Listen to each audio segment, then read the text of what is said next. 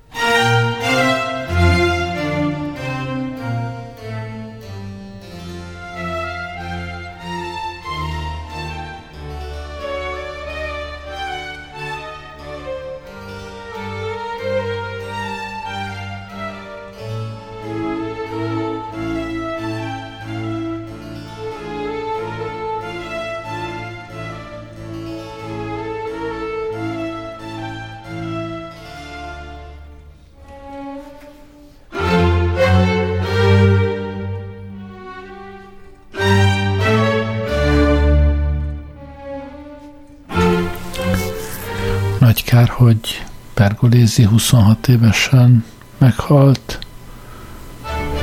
éppen még alkothatott volna. Az adásnak minden esetre itt vége. Köszönöm, hogy velem voltatok más, de jó éjszakát kívánok. Gerlei Rádiózó.